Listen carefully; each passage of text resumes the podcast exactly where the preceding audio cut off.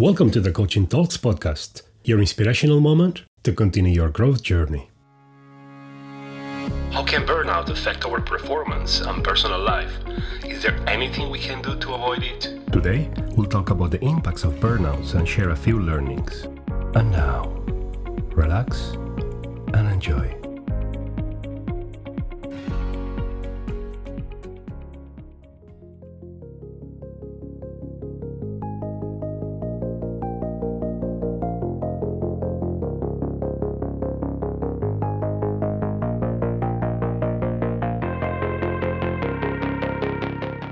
It's been a while since our last podcast, but we are finally launching our second season. We are looking forward to supporting your growth path and continue sharing wisdom and knowledge with you. We have been asked to touch upon one of the main issues individuals are facing at work and in life at the moment burnouts. We are going to speak about this topic from different angles and approaches on some of the upcoming chapters as well. And we'll have with us experts to get better equipped on how to prevent and deal with it when it takes place. Today, to kick off the discussion, I'm going to run a bit of an experiment. I could call today's podcast a kind of an audiobook, as I will be reading an article I published a few days ago and posted it on LinkedIn. In that article, I shared my personal experience of a near burnout case I had about uh, 10 years ago. The article has had an excellent reception, and I have been getting many private messages sharing personal stories and saying how some of you felt related to what I explained in my article. So, uh, thanks a lot for the support and sharing those stories. I'll put the link in the description area for those of you who want to get a written copy of it and take a look at it. So, here it comes.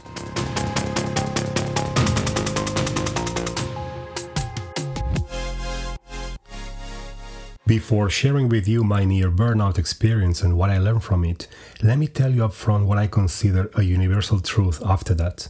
There is no such a project, boss, company, or task list that worth a trade off for your health and well being, especially when they have a direct impact on those you genuinely care Make sure you keep this in mind at all times. It was during the summer of 2009 when I became conscious that I was always feeling tired and losing motivation in many dimensions of my life.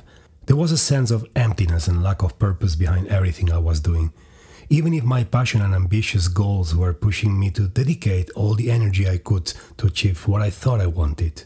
From the outside, everything looked okay, and it seemed I was living a successful life. But inside, It all seemed dark and without any light to be seen soon at the end of that tunnel. I found temporal comfort in food, and my weight went out of control due to my diet habits and high levels of constant stress. What happened to me, it's not a rare case, and to make it worse, it seems that it's becoming an unfortunate megatrend. In a report from 2018, Gallup surveyed 7,500 full time employees and concluded that organizations are facing an employee burnout crisis. This survey found that 23% of employees reported feeling burnout at work very often or always, while an additional 44% reported feeling burned out sometimes. That means about two thirds of full time workers experience burnout on the job.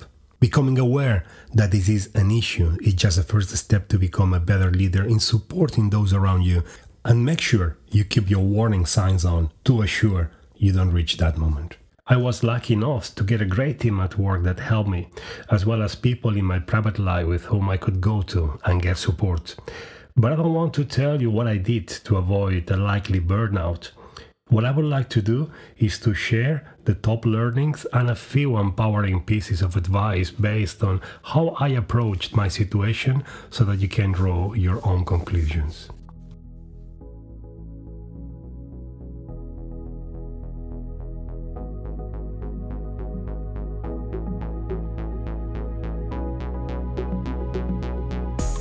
So, what did I learn? I'm going to share with you the five main things I believe you should keep in mind to avoid ending up in a burnout situation.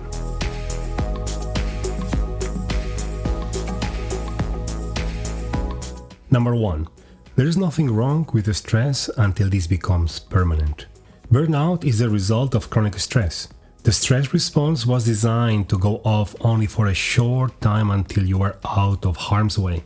There's a good reason for that, since the stress response suppresses the immune system and tissue repair system, among others, to push blood to arms and legs to fight or run. Chronic stress mode keeps the immune system suppressed 24 7, which is why burnout comes with so many health risks.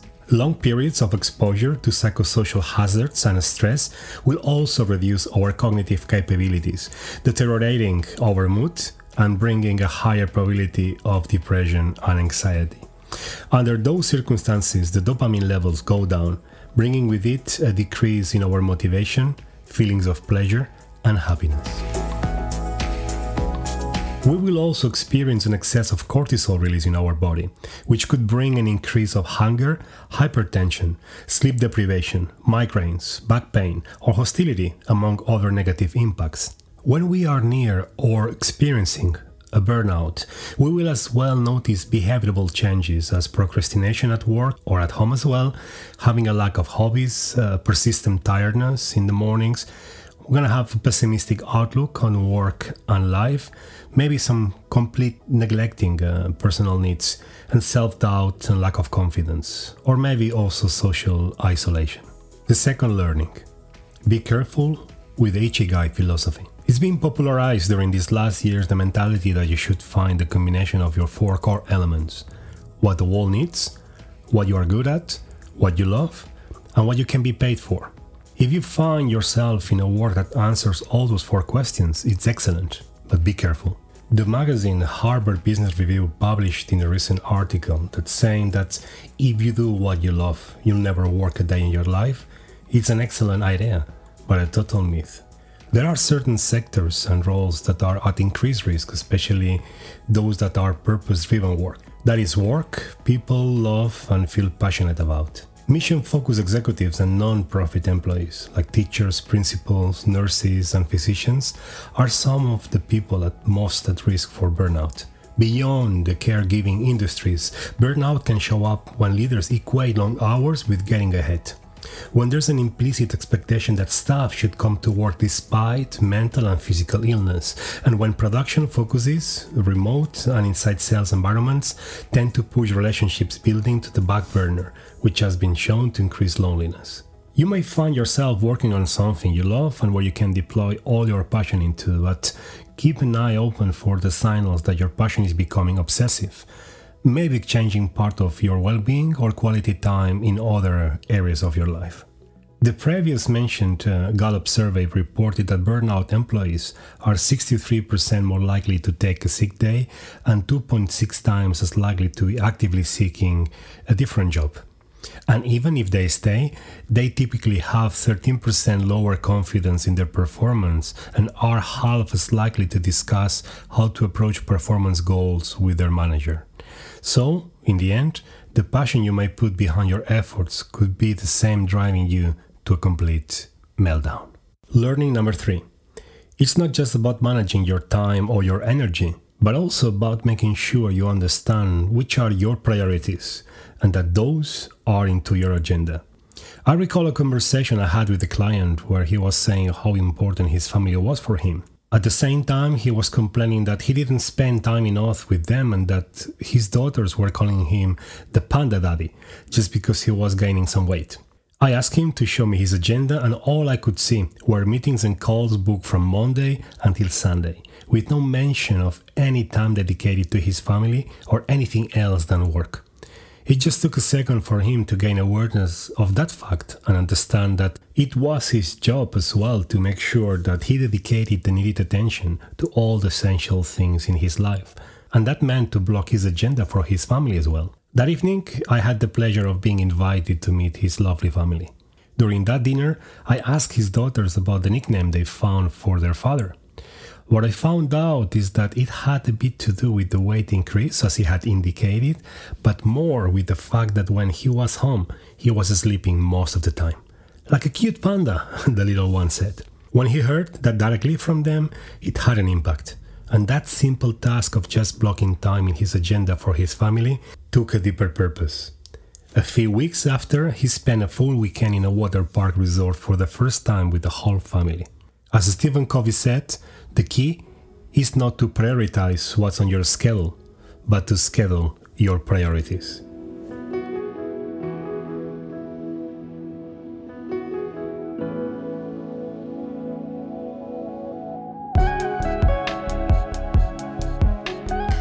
Learning number four.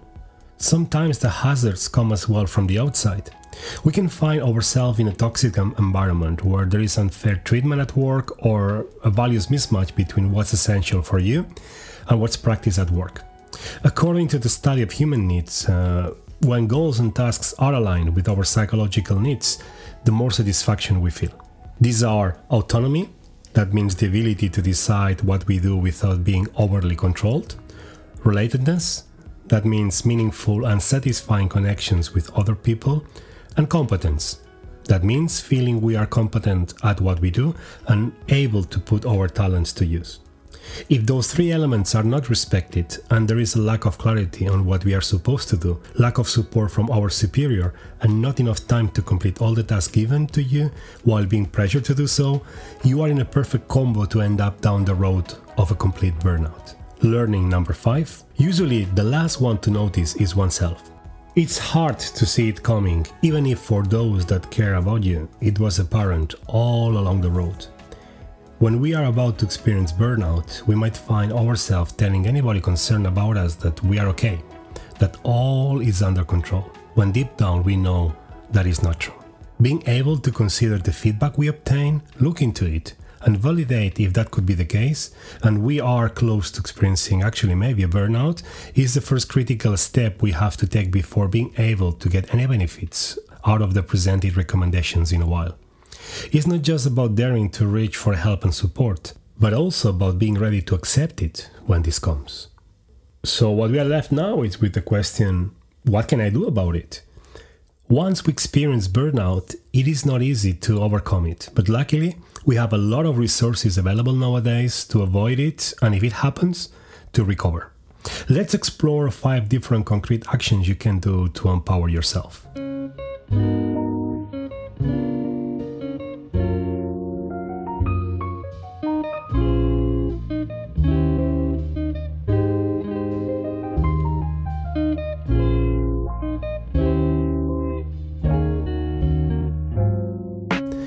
Empowerment number one be your case study. Ruth Franco, a prestigious Spanish psychologist and psychotherapist, and also guest of our podcast, uh, Working in Finland, recommends using your own experience to increase self awareness.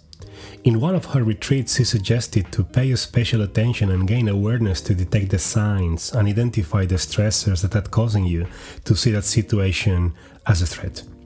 The next step is to have a few coping strategies ready based on resources you already have and identify which areas of development you have to start working on those as well. For example, a sign could be having a public emotional outburst, feeling pressure with short term goals, or merely feeling insecure and losing confidence.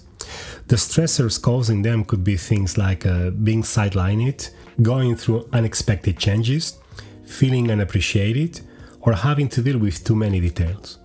Spending time alone could be a strategy to calm down and gain awareness of what else can be done to approach the issue or focusing that frustration into exercise or other hobbies. As an opportunity, this person could learn, for example, problem solving skills to become better at managing short term tasks, or have a chat with her manager to present the case and reduce work commitments if possible, and asking for help. Ruth's advice helped me to learn to take the needed distance between the event and my reaction afterward, gaining a deeper space for reflection, inner calmness, and acceptance to process those emotions more positively. Empowerment number two work on your self awareness. Being too perfectionistic, taking things too personal, or other personality traits you may have could also be taking you to the edge. There are many tools available to explore those traits and preferences and learn how to accept them and use them to get the most out of them. Workplace, Big Five, or the Myers Briggs Type Index are some of the most used tools at the moment. Getting a coach that helps and guides you through the process is essential, so make sure you don't walk the journey alone. Isabel Meyer-Briggs said once that we cannot safely assume that other people's mind works on the same principles as our own. All too often, others with whom we come in contact do not reason as we reason, or do not value the things we value, or are not interested in what interests us. Make sure you get to know your boundaries and how your natural preferences support and affect you during good and stressing times. This will help as well to accept others. First, understand yourself, and then understand others before being understood. Empowerment number three take care of your recovery quality.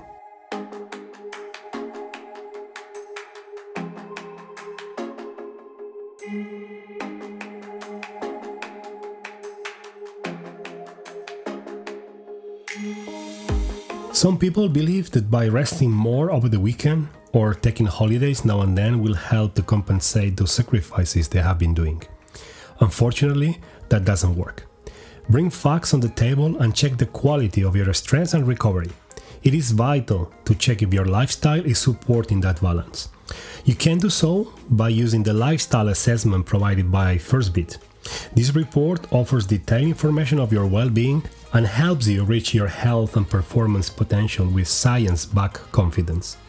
You can contact myself for more details on the report or follow the links on the podcast description to order your own device online. Empowerment number four the profound impact of the way we think about stress. We published back in 2018 an article presenting the studies of the health psychologist Kelly McGonigal. Her research concluded that it is not only stress that matters. How we think about it seems to be crucial for the possible negative impact on our health, especially when we can reach out and make use of meaningful connections with others during stressful situations. Our bodies release a set of hormones that counteract the impact of stress. Consequently, finding a supportive environment where we can safely review our strategies and believe about stress and develop our potential can turn into a life saving experience. Challenge your perception and meaning of the stressful situations that could potentially cause burnout. Turn the situation into an opportunity to learn something new and make sure to build the needed social support around you. A friend of mine told me once that he used this approach when having to give a public speech. He used to become stressed and nervous, with his hands all sweaty and his heart pumping at the maximum rate. After noticing he would never get rid of that feeling, he reframed the meaning of telling to himself, This feeling just means that I'm about to get ready to give the best speech of my life. Nowadays, he's one of the best public speakers at a speaking club called Toastmasters. Empowerment number 5 Take the needed time out and get yourself into a focus retreat. Sometimes there's nothing we can do to change our jobs or affect the environment that is causing that potential burnout, but there's a lot we can do to get ready for it. We experience constant pressure around us most of the time, and this is taking a toll on our performance and well being. In the long run, there is a risk of losing our purpose, the sense of meaning, and impact negatively on our levels of energy. What is the essence that drives performance, allowing you to experience your best? We created an exclusive retreat for that purpose. That's called the 7secretkeys.com.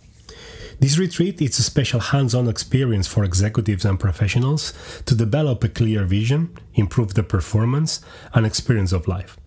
During the retreat, the participants explore how to use a methodology based on the situational context and a set of research based tools, strategies, and techniques. The participants are guided through creating and developing a personalized plan, choosing what fits their preferences and what works for them to turn visions into tangible, short term results in a sustainable and calm manner.